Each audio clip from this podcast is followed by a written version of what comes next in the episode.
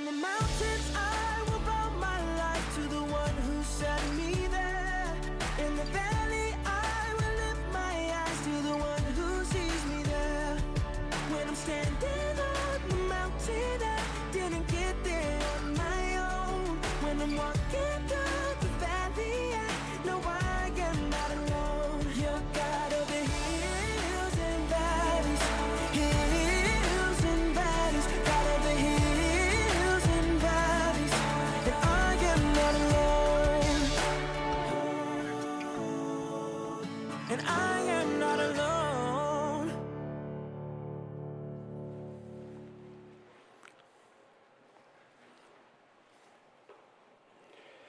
Good morning.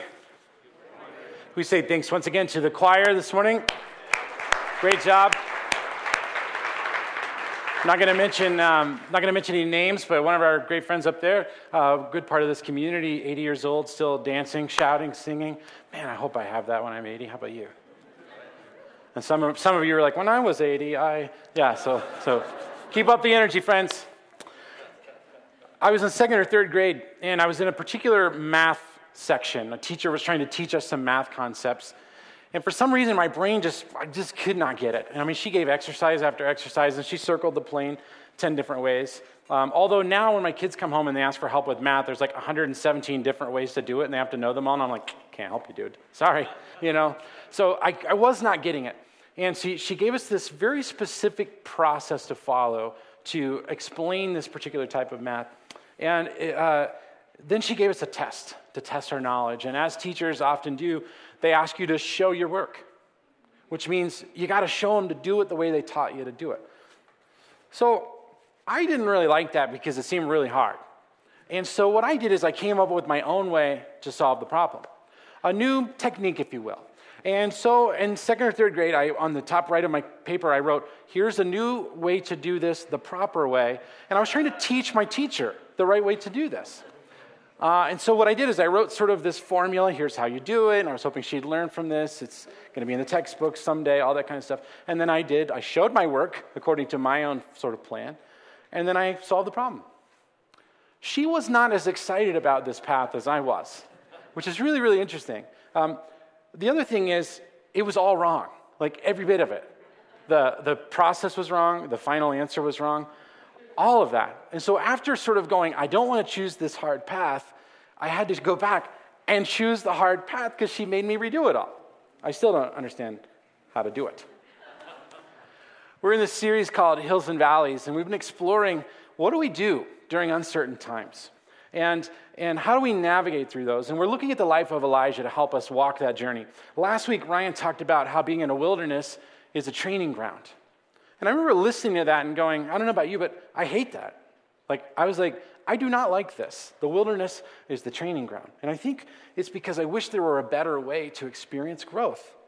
But I've learned, as many of us have, that it seems like those wilderness moments have such power to shape us into who God created us to be.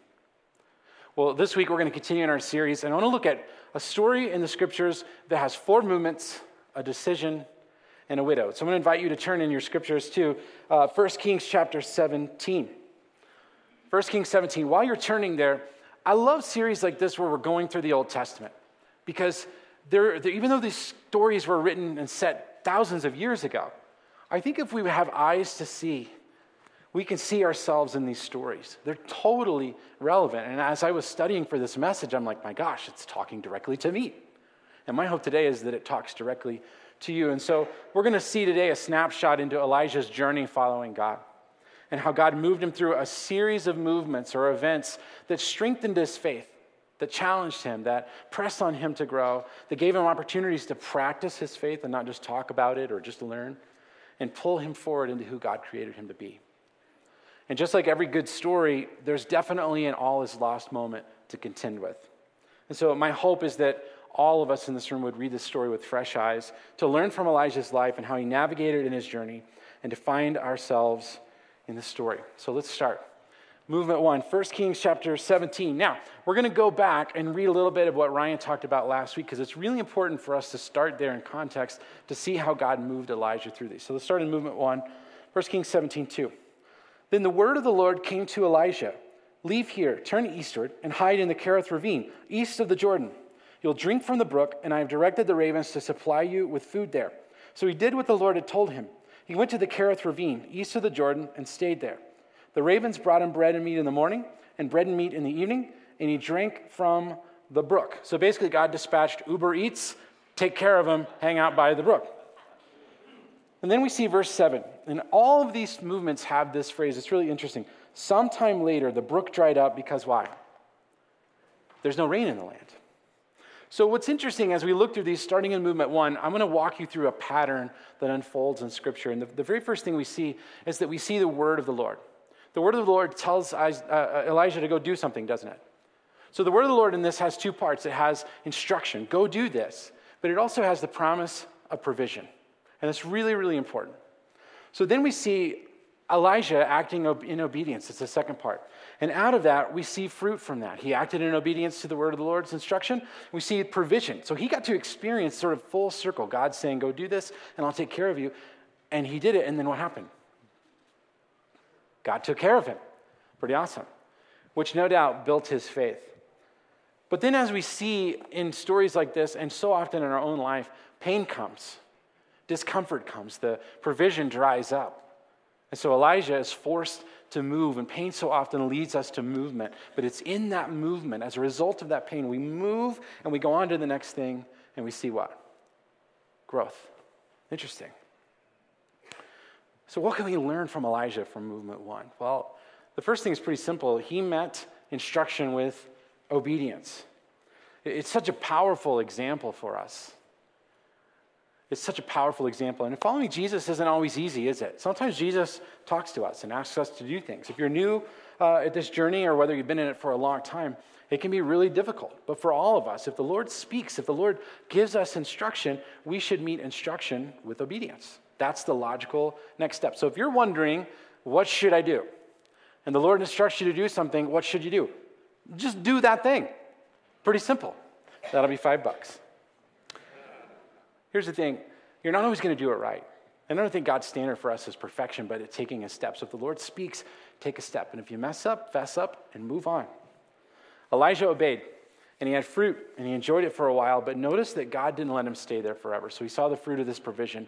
And then we see that phrase what was it? Sometime later, pain came, and discomfort replaced discomfort. Why? Well, God had other things for Elijah to do. And we're going to read on in 1 Kings and the rest of the series some pretty big things. And God needed to grow Elijah. And if he just let him stay comfortable at where he was, Elijah wouldn't learn the skills that he needed to do that thing that he did. That's why when we're very little, we learn the basics of, of reading and writing, the basics of math. And later, we learn to do more things with those. We had to learn the basic principles. And pain comes with that. And sometimes, I wish God would let me stay in that fruit season. Like, I don't want to come out of the fruit season. Some people in this room today came out of the fruit season when you looked out the window and you had a visceral reaction to the white stuff coming down. How many love fall? I love the fall. There are many people who go, yeah, but the, you know the fall means that just it's right before the winter, so they can't even enjoy fall. Some of us want fall to hang on for a little bit longer. Elijah met instruction with obedience and he saw fruit, and then later God allowed discomfort to come in and move him. That's movement one. Let's go on. Movement two. So we're going to pick it up in verse 8. And this is kind of a long passage, so follow along. Then the word of the Lord came to him Go at once to Zarephath in the region of Sidon and stay there. I've directed a widow there to supply you with food. So that's the word of the Lord, the instruction go, and then what? The promise of provision. This widow is going to show up and she's going to take care of you. You with me? So he went to Zarephath, and when he came to the town gate, a widow was there gathering sticks he called to her and asked, Would you bring me a little water in a jar so I may have a drink? As she was going to get it, he called, And bring me, please, a piece of bread. So she's doing this.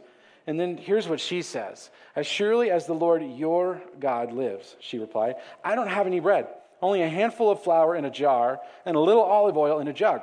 I'm gathering a few sticks to take home and make a meal for myself and my son that we may eat it and die. So things are bad. You get it? He's like, hey, would you take care of me? she's like, dude, you do know we're starving, right? Just want to make that really clear. So what's really interesting is she's letting him know that, like, this is it. This is the bottom of the barrel. We're going to make this little meal, and we have hardly anything to make it. The chips and queso, almost done, right? And he, so let's see what Elijah says. Elijah said to her, Don't be afraid. Go home and do as you have said. But first, make a small loaf of bread for me from what you have and bring it to me, and then make something for yourself and your son. For this is what the Lord, the God of Israel, says The jar of flour will not be used up, and the jug of oil will not run dry until the day the Lord sends rain on the land. That's pretty cool. Unlimited chips and queso. Really, what happened is this was the first pyramid marketing scheme, right? if you go home and sign up three people with the chips and queso, they'll each sign up three people. It could be a lot of chips and queso. Not really. So he invited her into this, and think how ridiculous this might have sounded to her at the time. But what happened is Elijah's learning from his experience with God. He, he heard the instruction, he met it with obedience. He began to see that this woman was there, and then he invites her into the fold and mirrors out the word of the Lord to her. So she went away, verse 15, and she did as Elijah had told her. So there was food every day for Elijah and for the woman and her family, for the jar of flour was not used up, and the jug of oil did not run dry, in keeping with the word of the Lord spoken by Elijah. And then here's this phrase. So that's pretty cool, right? Elijah does this, he invites her in, lots of provision, great season, and then those dreaded words. Say it with me. Sometime later, what happened? The son of the woman who owned the house became ill he grew worse and worse and finally stopped breathing. She said to Elijah, What do you have against me, man of God? Have you come to remind me of my sin and kill my son? So the pattern shifts a little bit. We see, just like the others, there is the word of the Lord. And then what happens out of that pattern is instruction. We see that there's instruction and the promise of provision. And then we see his obedience. But then he interrupts this with the word of the Lord. What did he do? he mirrors the word of the Lord. He calls out the word of the Lord to this woman, and he invites her into that. He mirrored the word of the Lord, and then there was fruit. And maybe there are two kinds of fruit. One of those is his encounter with God was happening to where he consistently is seeing God's provision. And that was building his faith, right? But there was also another fruit here, and that is that he didn't just let it stay with him, he invited someone else into the mix. He took this woman who thought she was on her last leg, and he promised that the Lord was going to provide. And what did God do? God provided. Ah, and a seed was sown. So this woman is now brought into this narrative. Notice that he calls out to this widow uh, for her to serve him, and she resisted him. Why did she resist? Well, because she was in pain, because she was about to die. And so she says, I can't, I can't do this, man. I don't have enough to take care of this. I don't know exactly what was in Elijah's head at that point, but sometimes for me, if I hit resistance, I could just give up. How about you? I mean, if it doesn't go the way that I want it, I might just give up. Elijah doesn't do that. Here's a principle we can learn Elijah met resistance with pray, patience. He didn't just go, okay, well, she's not into it. It's not her jam, so let's move on. Because he trusted in God. He trusted that what God said was true, and he met that resistance with patience and he practiced inviting her into the journey. And even though she, she struggled with that, he followed with the word of the Lord because he ultimately knew that the Lord was with him. And there was incredible fruit from that. And I think uh, there's a couple of beautiful things about this part of the narrative. In the first movement, he obeys the word of the Lord and he learns um, to obey and get fruit. And then pain provokes him. There's a little bit of pain moves him to the next thing. He learns patience, he learns obedience. Um, in the next movement, he hears the word of the Lord and obeys. And then he invites this woman in and thereby strengthens his training. He adds a new skill and invites someone else into the movement of God. And then here comes the hard part. This is in the in, in story sort of formula. This is the all is lost moment. This is where the person who wants something loses everything, and it seems like the odds are insurmountable. Go home and watch any movie on Netflix or Hulu or whatever. You see this. It's right in the middle of the movie. It's the end of the second act. It's the all is lost moment. And that's what happened for this lady. So Elijah has journeyed. He's been building his faith. He's been doing this stuff. And there was this amazing provision. I mean, the woman would be dead had Elijah not intervened. See, Elijah intervened, but the Lord also intervened and provided for him. And then through all of this, boom, sometime later, this boy dies. Have you ever felt that way in your journey? I mean, you're like fruit, you're in the fruit season, it's good. Maybe the the Lord comes and you obey and things are going really, really well. And then the pain comes. And sometimes it's really hard. And sometimes when that resistance comes, we're likely to give up because we haven't worked out our muscles yet. Like when our marriage isn't going the way that it should go, when it just seems broken, and some of us find ourselves in this place that it just seems all at lost. Or when our work is not good, we're just spinning our wheels, we're not getting the traction that we need and it seems like all is lost. Or when, when we get a bad diagnosis and our health isn't what we thought it was supposed to be. Or our parenting and working with our children is really hard. Or maybe our children go a path we didn't anticipate them to go and all is lost. Sometimes our finances, we take something happens and it's devastating on our finances and we wake up one day and it feels like all is lost. And all too often, when we meet that resistance, we give up. We see from Elijah that he kept going and was patient even when he felt that resistance, even when it was hard. But this is kind of a big deal now. This is sort of the big moment of resistance. And that leads us to a point of decision. Think about Elijah's journey up to this point. I mean, God had called him and he obeyed and he saw fruit from this. And, but, and then a little bit of pain came. But that pain was small and it was manageable, but it provoked him to move. And he did. And he moved. And then the word of the Lord came again, and he was learning from this. God called him again, and he obeyed. And then he invited this woman in. Uh, into the journey, and he saw this fruit, the oil and the flour didn't run out. Unlimited chips and queso, so good. But then the stakes grew so much higher, didn't they? I mean, there was a life in the balance. So Elijah was growing and practicing his faith, and then things get messy real quick. And I can't imagine myself the pain that the widow must have found herself in. She had seen God do something miraculous. And remember, when she first greeted him, she, she mentioned the Lord your God. It was his God, right? But then here, she experienced God's provision. No doubt that sowed some kind of seed of faith in her. But she was baby in that. She was so young in that. And then all is loss comes. And we don't know for sure exactly uh, what turned in her heart, but we know what she said.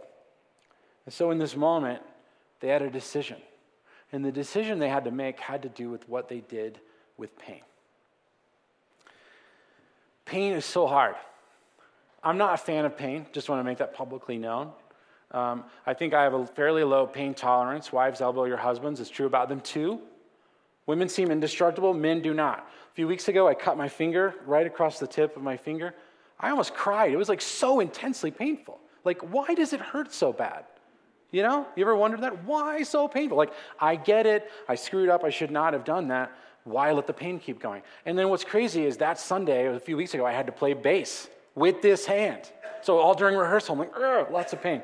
Uh, I know a little bit about pain. I've had shingles three times. Not fun. It stinks. Pain is messy. Pain is hard. As a matter of fact, if you think about this, if you see someone in pain, when they make their pain face, you know, they cut themselves, they hurt themselves or whatever, no one looks attractive when they're like that. And I'm going to prove it. I want you to look at your neighbor right now, and I want you to imagine that you've cut your finger, and I want you to show them your pain face. Go, right now. Show them your pain face, how hard it is. Oh, it feels so bad. Some of you are smiling, which tells me you're liars. Right? No one's like, oh, that felt so good. Mm, I love that. I'll have another, please. Nobody's pain face is beautiful. Most people, uh, they don't like it. Um, we all have to decide how to respond to pain because pain, someone once said, we can't always relate to one another's successes, but we can all relate to one another's pain. We all have pain. But here's the thing pain in our life can either lead to growth or it can lead to death. And it's a decision that we get to make. See, often God allows pain or discomfort to give us an opportunity to grow. And every step toward growth involves some measure of pain. If you want to be ripped, if you want to work out, it's going to hurt. You're going to have to work. If you want to grow to the next level, there's going to be pain. And that pain can make us stronger so that we can take on new challenges in life. If you see someone that's really strong you go, that person's really strong, they're, man, they can take a lot. You know why they can? Because they've been through a lot of pain. And they made a choice about how to use that. And for some of us, it leads to growth. But all too often, we want to skip the hard problems and come up with our own formula and kind of do an end run around that. I don't want to go through the painful thing. I just want to go to the thing that's successful. But it's, it's, it's a false way of thinking. You can't lead to success without going through some pain. You just can't. If we try to do those things and skip the pain that we have to go through, it'll fail. Sometimes we stall and shut down. The decision we get to make is do we let that thing lead us toward growth? Now, remember, the widow, she just had a little bit of experience in God's provision, but it's kind of a big deal. Unlimited chips and queso, that's amazing. But then she lost her son. And pain comes, and the woman says, What do you have against me, man of God? Did you come to remind me of my sin and to kill my son? And so we see this sort of all is lost moment. This woman's poured out.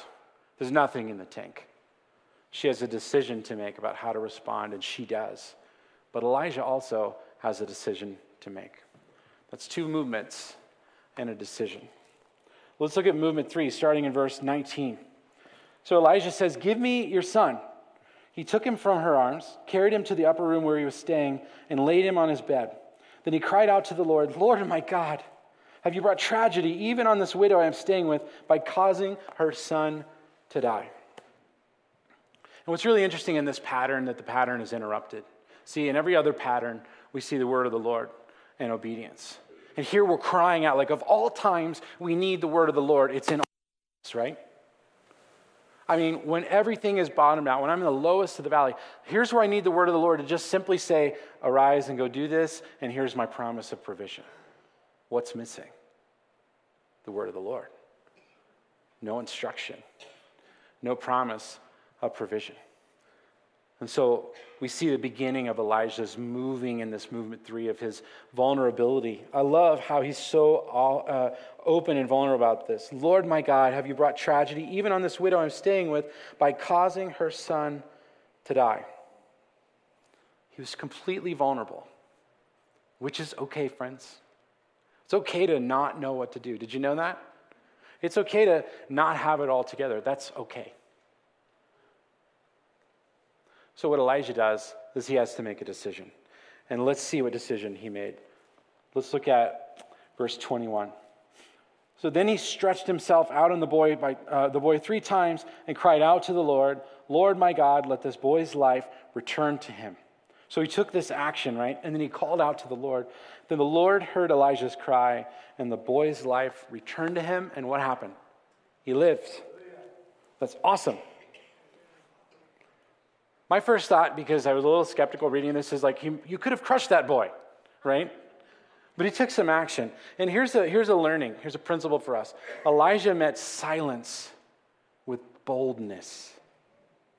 See, the pattern continued. It was interrupted. There was no word of the Lord. There was no instruction. There was no promise of provision in that moment. So Elijah decided to pony up and take bold action, even though it seemed like everything was quiet. Why was he able to do that? Well, I'll tell you why. Because he had had encounter after encounter with the character and person of God. He was able to trust in who God is. He wasn't starting over from square one. You know, sometimes when, when pain comes, and we, maybe we're in a fruit season and then pain comes, it's almost like we start all over. Woe was me, I don't know what to do.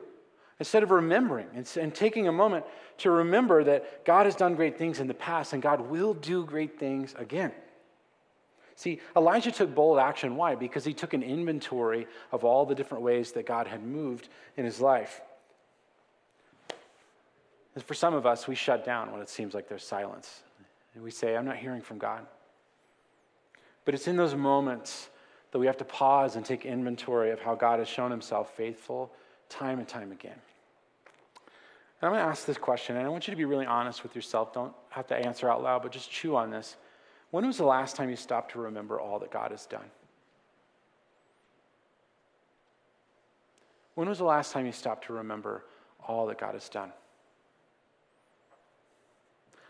I'm a pastor, and I would say I'm guilty of not doing that often enough. How about you? Yeah. Several years ago, my wife and I were living in Texas, and I was at this church, and things were going great. Church was growing like gangbusters, and we just bought this house, and we were about to build this new building, and no reason for me to leave. And a friend of mine who lived in Chicago reached out to me and said, Hey, I really would love it if you'd consider joining our team. And I said, That sounds awesome someday. Let's talk about that.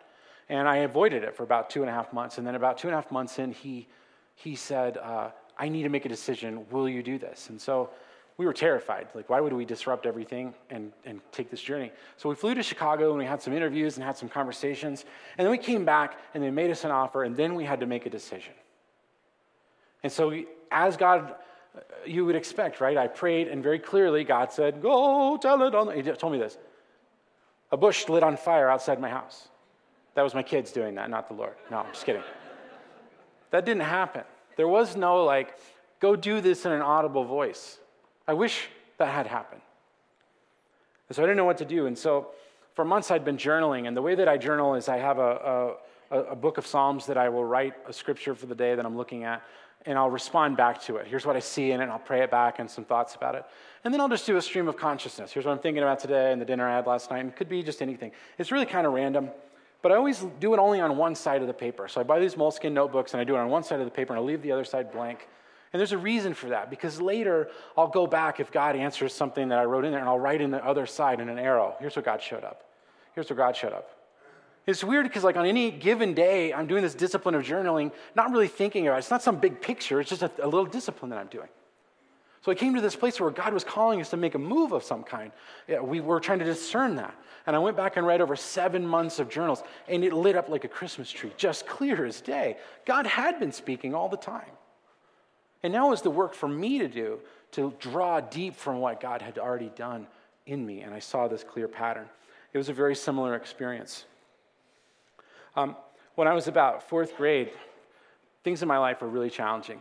At home, was a very difficult season for me, and I really felt like I didn't matter. I didn't have much to bring to the table.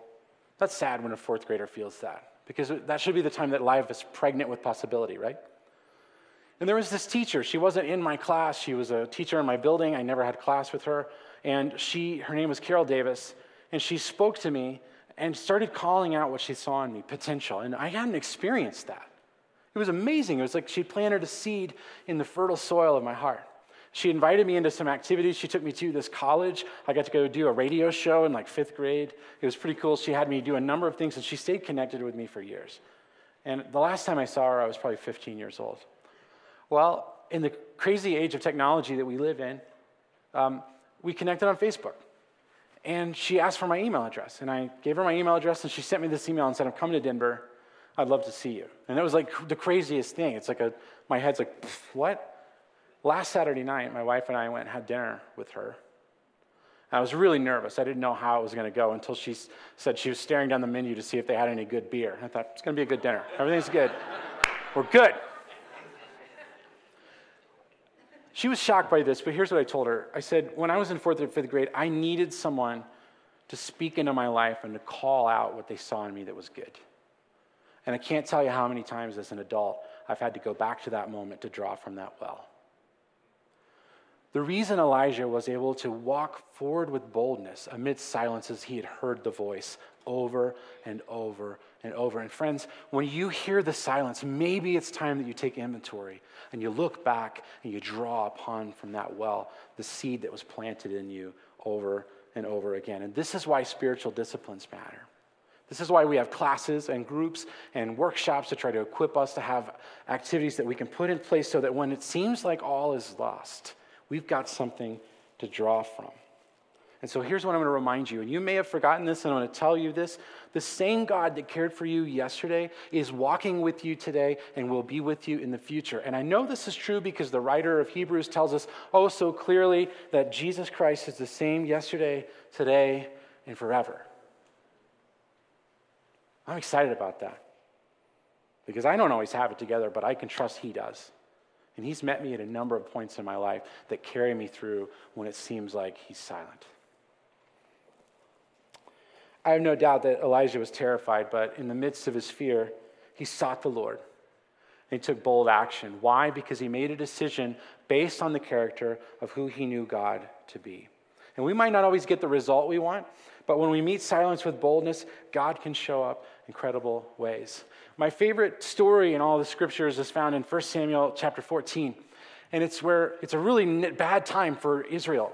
There's 600 soldiers left, and, and out of all the, the swords and stuff they had, they only have two swords left out of 600 people. They're at the bottom of this cliff, and Saul, the king of Israel, is laying under this tree, giving up. And on top of this cliff is filled with hundreds and hundreds of Philistine soldiers. And the scripture, the way that the scripture talks about that is so poetic in this word picture that their numbers numbered as the sand on the seashore. That's a lot of sand, right? So that's a way of saying it felt unlimited people up there. So Saul gave up. He made a choice. But his son Jonathan understood how God worked and understood that God was there. And I love this. He looks at his armor bearer and he said, Let's go show ourselves to these Philistines. And if they tell us to come up, we'll know God's given them into our hands, which I think is bananas, by the way. Because if I have one sword and all these hundreds of thousands of people and they say, Come up to us where they are with all their weapons, oh, clearly then God's delivered them into our hands. Here's the thing there was no guarantee, but the, my favorite verse in all of the Bible, and this verse God used to get me to go to Chicago and again to Denver, was this verse where he looked at his armor bearer and he said this Perhaps the Lord will act on our behalf. He didn't say 100% slam dunk guarantee we win the final four. He didn't say that. We're going to try. We're trusting in faith of who God is. Perhaps the Lord will act on our behalf. So Elijah did the same thing. He met silence with boldness and he appealed to God. And the fruit is that God heard it and the boy's life returned to him. And imagine what that did to Elijah's faith. And so our journey, like Elijah, it might be building like uh, we learn to obey, right? We hear the word and we learn to obey, and then it builds our faith. And then we invite others in, and that builds our faith. But then we take action, even in silence. Why? Because perhaps the Lord. And if you want to understand what real growth is about, look at this formula doubt plus bold action equals growth. And I'm just going to give you permission to doubt sometimes. It's confusing when I see news stories of terrible things that are happening. It hurts. It's hard for me to get my mind wrapped around that. And I'll tell you, there's not a pastor on our staff or an elder on the board that doesn't have doubt from time to time. It's a normal part of the Christian experience, it's just normal. But doubt doesn't mean we don't take action. It means doubt plus, plus taking bold action equals growth. And so Elijah, as scared as he was, was vulnerable, and he took a step. He trusted in the character of God, and he saw the fruit from it. So we have two movements a decision and another movement, and now we're going to look at the final movement. And go ahead and look at verse 23. Now, I want to sort of just point out just for a second before we move on, there are two experiences happening at the same time in this story, right? Elijah goes upstairs. He has this rooftop experience. Literally, he prays. He is vulnerable. Then he takes action. He prays, and the Lord moves, and the boy is restored. But think about the widow downstairs. She didn't know about any of that stuff. She's sobbing. Her heart is broken. And I can't imagine all the thoughts that ran through her head, but no doubt she was in immense pain. She wasn't able to carry in that moment, but Elijah was. And he inter- intervened on her behalf. And Elijah took it upon himself to exercise his faith in hopes that God might show up. Look at verse 23. Elijah picked up the child and carried him down from the room into the house. He gave him to his mother and said, Look, your son is alive. What a moment that must have been. Unlimited chips and queso, and my son is back. I mean, I, you know, mic drop at this point in the story. Then the woman said to Elijah, Now I know that you're a man of God and that the word of the Lord from your mouth is the truth. She started off early in this passage, the word uh, saying, The Lord your God. And now she's acknowledging the word of the Lord is truth. Now it's come full circle. Elijah's gotten to see multiple movements, four movements, and it's come full circle. He's seen this kid come back from the dead. And I would just contend that later we're going to see Elijah take some bold moves. He's going to take up against a number of prophets of Baal. And we're going to see God show up. We're going to see him take on some pretty big things. And there's no way he could have done those things had he not been faithful to learn and to just take a step and to learn and just take a step even when there's pain. But the one final thing I want to learn from this comes actually from the widow. See, this, this widow found herself in immense pain. We can't even imagine. But her response was to call out the truth of God. And so we see that this widow meets restoration with praise. Wow, it's so cool. Her faith becomes personal. It wasn't just the Lord your God anymore, it's the Lord's word is true through your mouth. You know, it's easy when we go through hard times to get to a place where it feels a little bit better and to forget to stop and take inventory again and to forget to praise because now we're just living in fruit. But I think it's important to pause and take inventory of all that God has done as an act of worship, but also as a part of our training. See, if we get in the habit of praise, we'll have that to draw on when things get messy and it seems like things are silent. So, on our journey, I wonder if we have a similar pattern as Elijah, where we hear the word and there's obedience and we build trust and we see fruit and we invite others in and then we learn as we grow stronger to meet silence with boldness. But then the final part of that is just learning to praise. And I think a mark of maturity, listen, is learning to praise in the top and the bottom of life, in the hills and the valley. That's a mark. But it's also um, not just a, a, mark that we've achieved something, it's a sign of practice. It's one of the ways we practice. We don't start off just naturally going, Thank you, I'll have another. But once we see that pain can do a deep work in us and can move us and help us to become who God created us to be, we can learn to praise God even when it hurts, even when it's hard, to say, Yes, I will. They're the highest and the lowest of valleys. That's movement four. We've seen Elijah on this training ground of learning obedience and patience and boldness and praise. And here's the thing every movement in this story stretched him, it grew him, it forced him to move so that God could call him into being who God created him to be. And I would just ask this morning this question Are you willing to let the Spirit do the same thing for you? Our mission here at South is living in the way of Jesus with the heart of Jesus. And I would love it if I could just give you like the three simple steps to do that. Wouldn't it be awesome? Like step one, two, three, and you can knock them out right after the service before you hit up the barbecue place or whatever it is. I wish I could do that, but I can't. See, practice is the way that we get there. We don't just one day look exactly like Jesus. We practice, we try, we make mistakes, but we keep on going. So it's been sort of our tradition these last few months as we end a talk to give us practices that can take what we've learned and what the Spirit might be saying and actually live those things out. Why? Just so you have stuff to do, so you can have homework? No. To equip you on your journey of living in the way of Jesus, with the heart of Jesus. And I want to pull, pull four practices um, out of this talk today. Four things out of four movements. And some of us, maybe we need all four of these practices. Some of us, maybe it's one. But this is the time I'm going to ask you just to ask the Holy Spirit, speak to me. Tell me what you want me to do. What's the practice you want me to engage or practices this week? For some of us, the Lord's been speaking, and our practice is the practice of obedience. God's been speaking to you, giving you instruction, and maybe even promising provision, but you're afraid to take the next step. I don't know what that is for you, but I suspect all of us could use the practice of obedience, hearing the word of the Lord and doing what the word of the Lord says. And for some people in this room, you might have been hearing the word for years. The Lord saying to you, do something. There was a season of my life where I had all these commentaries and I was studying like crazy. And my friend said, Hey, you're getting spiritually fat. You need to work out. And I'm like, Excuse me? And what he said was, You're learning all this stuff, but you're not doing anything with it. Like, put it to practice, do something with it. For some of us, our practice is obedience. For others of us, things aren't going the way that we want, and your practice is patience. And I know that stinks. I always, I've always said if I wanted patience, I would have been a doctor and they would have paid me, you know. God doesn't seem to work like that in my life, and this is one I'm having to work on. It's not going the way that I want it, so, so I can, what, give up or I can have patience. For some of us, the practice this week is boldness and silence. It's just having the courage to take an inventory and saying, I'm just, I need God to move, but I'm just not hearing from God in a way that I expect. And so to do that inventory I talked about and to take a bold step forward. A step that Elijah stepped and he laid on that boy three times because of what he trusted, but also because he trusted that this is the character of God. The heart of the Father is to bring healing. And even if God's not telling me about that, I know that's the heart of the Father, so I'm going to take a step in that direction. So for some of us, it's boldness. And for all of us, I'm sure it's praise and restoration.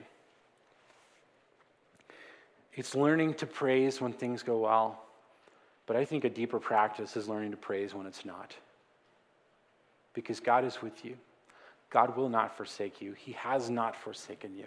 And He will be with you into the future because Jesus Christ is the same yesterday, today, and forever. And for that, we can praise. Aaron's going to come up and we're going to re sing this song, Yes, I Will. And the truth is, we all have a decision to make to be pliable, to let God do God's work in our hearts. And friends, that's going to sometimes involve pain. But pain often moves us toward movement. And if we so let it do its deep work in us, it leads to growth. And my prayer as a community that we as a community will answer, Yes, I will, even when it's hard. Let's pray. God, I'm so thankful for this community and for the courageous people that you've put in our midst.